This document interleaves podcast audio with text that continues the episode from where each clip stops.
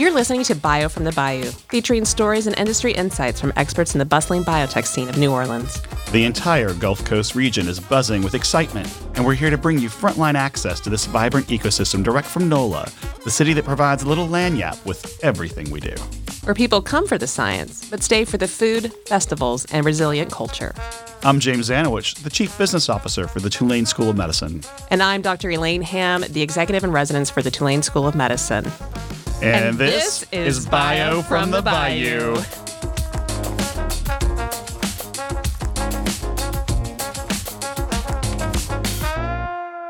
Welcome back to Bio from the Bayou. Today's guest is one of our frequent hosts, Dr. Elaine Hamm.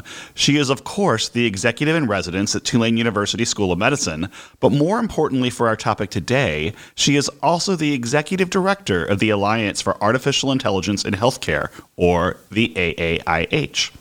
The AAIH is an international advocacy organization dedicated to the responsible adoption and application of artificial intelligence, or AI, in healthcare. It represents companies and other organizations that are applying AI, machine learning, and technology along a spectrum of uses that enable drug discovery, make it easier for patients to interact with their healthcare providers, or spot trends in patient data to create digital twins that enable more personalized and effective medicine. Uh, that was a mouthful of info, and was- uh, I want to take a, break. a lot. I know, and that The podcast is over now. Like you've already done all of my job, so perfect. and I didn't even cover everything. I know there's more, so I want to welcome you back to the show, Elaine. Thank you. I'm happy to be here, and I get to be on the other side of it, so that's exciting. Well, since I get to ask you the questions, can you give us a little more insight into the AAIH?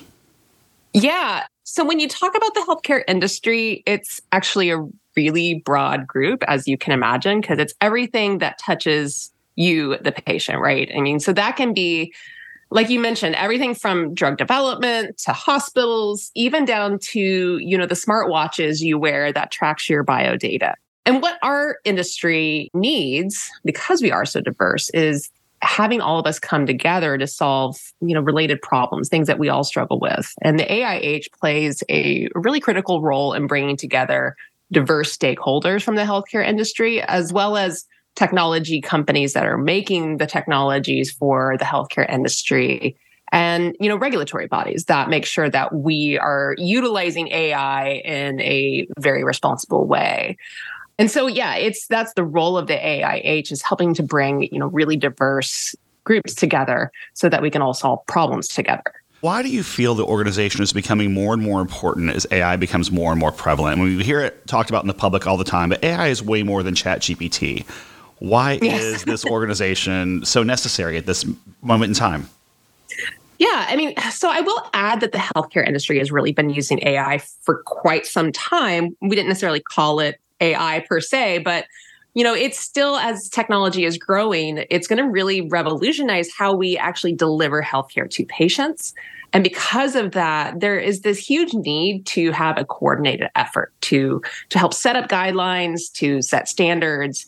And as technologies advance, their applications are just going to become more and more prevalent. And so even though that this growth can really bring some incredible opportunities, it also has significant challenges too. And so we need to be able to make sure that we're doing this in a coordinated effort. But again, like I said, the healthcare industry has been utilizing AI for many years. And because we are this already pretty heavy regulated industry, I think that a lot of other industries that are new to AI can learn quite a bit from us as they try to navigate their own AI applications in their industry. I think that's interesting because as we've heard talked about in the public lexicon, one of the original AIs was really spell check in Word. And things like that, you know, that are very simple that we've been very used to. No one realized that was AI, and that's been in healthcare. Exactly. And as I mentioned in the podcast intro, much like, you know, there were broad applications of things like spell check or things like that, the field of healthcare is very broad. So how can the implementation of AI benefit healthcare, biotech, and medical fields? And can you give a few examples as you talk about this of ways it's already used in the healthcare space? I mean, you kind of touched on a couple of them that I think are really you know, one, been around for quite some time and really have an impact on patients, whether they realize it or not. You know, wherever AI is the most helpful is where there is large data sets. And the healthcare industry does large data sets really, really well. And so that means a lot of different things too, whether it's genomic data for predicting drug development targets or clinical trial data, and things like maybe patients may be more familiar with, like clinical notes that your doctor is taking, or even imaging. I mean, those are all things that have benefited from the use of AI. So AI, you know, like take medical imaging, for example, you train these uh, algorithms on medical imaging interpretation, and it allows for the doctors to really help enhance the accuracy of diagnosis and it has these predictive analytics to help identify patients that are at risk for specific diseases. And so that can really help the clinician make better decisions more quickly so that the patient can get really quality health care and spend more time with their doctor. And the doctor, you know, isn't spending time having to go through tons of imaging data as we think about maybe something the patient is less familiar with, as we think about drug development, Insilico Medicine, for example, one of our members of the AAIH, they've really achieved this incredible milestone recently where they've brought the first drug discovered and designed by generative AI into phase two clinical trials with patients. So, what they did first was go through they had a hypothesis that the drug's target discovery involved training this particular engine on clinical data sets related to a specific indication of tissue fibrosis. And that led to the identification of a brand new novel target as it related to fibrosis as a disease. And then they could go through with generative AI to help discover where they could target that specific target more specifically. So they were able to generate molecules that met all of these really great specific conditions that made it a great drug. And they found, you know, a handful of molecules that could improve fibrosis and also, which is really important, demonstrate really good safety. So this ability to predict this is going to be a good target, this is going to be a good drug, and we also know it's going to be safe is incredible. So they went from start to finish into a clinical trial under 30 months which is insane. So just to like as a frame of reference, I've been working on a hearing loss drug for longer than my husband and I have been married and we are not in clinical trials. So just the thought that AI could take something that is so long and so complicated and so hard and bring it down to months is really really exciting. Well, and you're talking about data, and I know when we when we look at data, there's been a lot of discussion on how diversity of data is important and how historically in clinical trials in the past mm. it was very homogeneous as far as patient population. So what do you see as the importance of data diversity and access as it relates to creation of AI enabled future? Yeah, preventing bias is incredibly important as it relates to AI. And we're as an industry really well aware of how we have built data sets in the past that included this inherent bias. I mean, you know, you mentioned clinical trial data. I mean, a lot of it was on, you know, white guys, and that doesn't necessarily tell you whether a drug is going to work in an African American woman. And so, the more diverse data set we have, the better we can predict whether a drug is going to be safe and useful across an entire population, not just a specific one. Even at a research level, I mean, we were doing experiments just on male mice, and that the sex differences we are learning more and more is such a huge component of whether a drug is going to be safe or even work in a man versus a woman. So I think that we have made some really good corrections in this over the past decade or so. I mean, the, the NIH has put a lot of requirements on making sure that the way that we collect data is diverse, the data itself is diverse. All of these things is something that we've been working on as an industry for quite some time, which has really led us to this really important inflection point as it relates to AI AI of making sure that the data that we're training these algorithms on is diverse so that we don't already create the bias.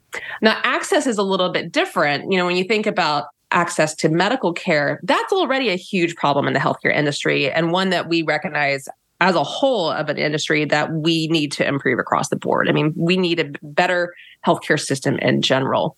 And I think that AI can really help this piece of it, of whether it's being able to use telemedicine and chatbots to help sort of triage patients in rural areas and things that maybe there isn't as many doctors per patient in that area. I think that AI has a really amazing opportunity to actually help better deliver healthcare to groups that perhaps haven't had really good quality, you know, healthcare access. As it relates to Tulane medicine and things that are you know incredibly important to the patients of Louisiana, the access to healthcare is I think really important and I've really you know admired Tulane to trying to take on AI as a more holistic view of you know, how do we implement this in our hospital systems to better deliver patient care, which is great. Yeah, and that's something that our senior VP of Health Affairs and Dean of the School of Medicine, Dr. Lee Hamm, is really passionate about and is integrating in our hospital partnership switching gears slightly, the AIH mm-hmm. does more. Like the AIH is also very focused on information and advocacy as well as bringing its members together. And you recently yeah. issued a white paper on the unified patient record. So I have all the questions for you, Elaine. I know you're shocked. So, what is yeah. a unified patient record? Why doesn't uh, it currently exist? And why is it so important for us to create one? If you've ever gone to the doctor and you've had more than one doctor, you've gone to one hospital, or you've moved, you know that there's this huge challenge of having just one record that you don't have to run around to these different places to collect your medical records from different providers. So, a unified patient record, it's a comprehensive electronic health record that should consolidate all of the patient's medical history, including clinical data from various sources. So whether you've been to an ER or you have your favorite doctor that you see, your primary care physician, to labs, and even you know the wearable devices that you use to collect you know day-to-day data of you know your steps or those types of things or even glucose monitoring into into taking all of that really diverse data and putting it into one single accessible record and unfortunately that doesn't really exist right now. And it's for a lot of really, really complicated reasons. But we have a very fragmented healthcare system. We have incompatible technologies and data silos among providers. So it can be really, really challenging. It's a huge challenge for us. So creating this patient record, though, is, I think, really vital for patient care making patient care more efficient so that you're not having to run around and get you know a whole bunch you're making the putting the burden on the patient to make sure that all of their medical data is up to date and accurate. Mm-hmm. But it also allows healthcare providers to really make much more informed decisions and hopefully reduce medical errors. So the patient should benefit from this, I don't know, bird's eye view of their health. And then the researchers can actually then leverage all of that massive amount of data to really help provide more personalized treatments. That's a really long way way to say uh, it's real, real complicated. So, so. it's the old Facebook relationship status of it's complicated. Is that where we are? Yeah, it's it's yeah, it's complicated. And you know, the AIH, we recently published this white paper that sets the stage for additional papers. So we just kind of went through and like asked the question of like why doesn't it exist and why is it important? And we're going to have several follow on papers about this very complicated topic. And it's not just a US problem. This is a right. problem internationally as well. So this is a problem the whole world is going to have to face. Because you layer in privacy issues and everything else and the different regulations we have in the US versus Europe and it gets even oh, more absolutely. and more complicated than it's simply complicated. exactly. Well, another thing the AIH recently commented on was President Biden's executive order addressing the regulation of AI. Can you explain mm-hmm. the principles the president put forward and what the AIH did as a rapid response to it and some of the points the AIH made. President Biden's executive order on AI tried to cover a number of different principles that ultimately help ensure the public's trust in AI while you know making sure that we have innovation and that we have equitable access and this is across all industries so this wasn't just for the healthcare industry but just sort of this you know the principles of ai in general and there's I think eight key principles, and I won't dive into all of those. That's a whole other, each one could be a podcast in and of itself. But there's things like safety and security, making sure that we, as I mentioned, have equitable access and that it doesn't violate civil rights. And then also supporting the American worker. So there's all of these sort of key points and what the AIH did is just went through each of those principles and talked about, you know, what the healthcare industry has been doing, is currently doing, and what we know we still have to do. And Dr. Rafael Rosengarten, who is the CEO of Genialis, one of our member companies, and he's actually one of our board members, sat down and, and chatted about some of these different problems. And, and he provided a really you know robust recommendation on, on some of these and, and really also talked about how as i mean i keep hitting this point the healthcare industry is doing a lot of this actually really well because we have been using this for many years and we're also an incredibly regulated industry so for example as it relates to safety and security you know biden stated that we have to have these standards to help evaluate and make sure that we're mitigating risk well, any AI based device or invention that requires FDA approval already has to meet you know a set amount of standards that make sure that it's mm-hmm. what we call robust reliable repeatable all of these things are already in place. So the fda has already released guidelines on both good machine learning practices and then also ai within software as a medical device. So thinking like your smartphone your smartwatches. And the healthcare industry, I have to say, has really enthusiastically, as, as enthusiastic as we are, really embraced the adopting AI responsibly. So the regulatory agencies and policy, you know, makers have worked with us in the past to, you know, to help make sure that we are really making sure that we put up the guidelines for ourselves as an industry and that these entities like the FDA has really been I would say really proactive in making sure that they understand and are able to implement AI into a regulatory process. And then I think the other piece of this that I think is really important is President Biden talked about supporting the American workers because there's this big fear, right, that AI is going to take your job. And I would say that, you know, the way that we utilize AI in the healthcare industry, you know, we really hope to enhance the actual impact of human expertise and that we can have the healthcare you know your doctor able to focus on more meaningful tasks and spend time with you in the actual examination room versus having to go through and write notes or go through your previous records or as i mentioned like trying to track down your previous records. If we can utilize ai appropriately and responsibly it'll actually help enhance the experience of patients in the healthcare environment but i also think that it will really help drive innovation and provide an opportunity for people that are in the healthcare industry to do more and not just these monotonous tasks. Before we move on to my final question, I wanted, you know, we just talked about the white paper. We talked about the response to the executive order. Where can people go to find those? That is actually available on our website, uh, the aaih.org. You can also find us on LinkedIn and follow us on LinkedIn because we post things like the white paper that we have. Um, that's also available on our website. That's where you can find all of those things. Is just go to our website or our LinkedIn page. Great. And so moving to my last question, you'll be shocked that once again it's a multi-part question. I know that I like okay, I have to pay attention. so much. Okay, you got to pay attention. I know that AAIH is an organization-based membership. So my three-part question is: What types of organizations can join? How can organizations who are members benefit from their membership? And finally, if someone's interested in joining, how can they do so? I'm going to start with the last one first, which is if you're interested in joining, just talk to me and my contact information. We can provide that in the show notes, I'm sure. But really, you know, the, the AIH welcomes a diverse range of organizations, including healthcare providers and technology companies that might provide solutions for us, pharmaceutical companies, regulatory bodies, and even research institutes. You know, member membership in the AIH, we hope provides a lot of different benefits, including access to the network of all of the experts and stakeholders that I, I just mentioned and and also opportunities to to really help collaborate on how to use AI and research and drug development and also policy development and being able to participate in industry events and having really access to resources and best practices. And so that we're we're a really diverse organization but we also all struggle with the same problems whether it's regulatory agencies or what to do with large data sets. I mean these are all things that we all struggle with despite our diversity. So by being involved in the AIH, you can help learn from others that have been doing this and not necessarily recreate the wheel per se. And I would also add, you know, since we're with Tulane here, that Tulane, Rice, Michigan, Stanford, all of these universities have really taken up the banner as it relates to AI.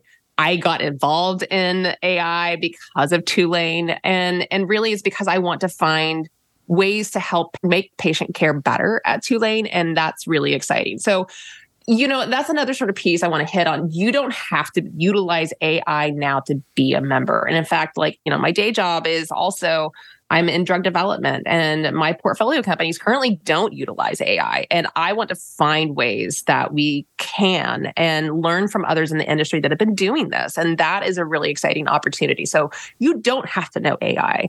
If the most you know about AI is ChatGPT, fantastic. Me too. And being a part of this organization, I have learned so much of just, you know, how I can implement AI into my job and my daily life. So come join us. You have a real opportunity to help build this industry, you know, at a really exciting time.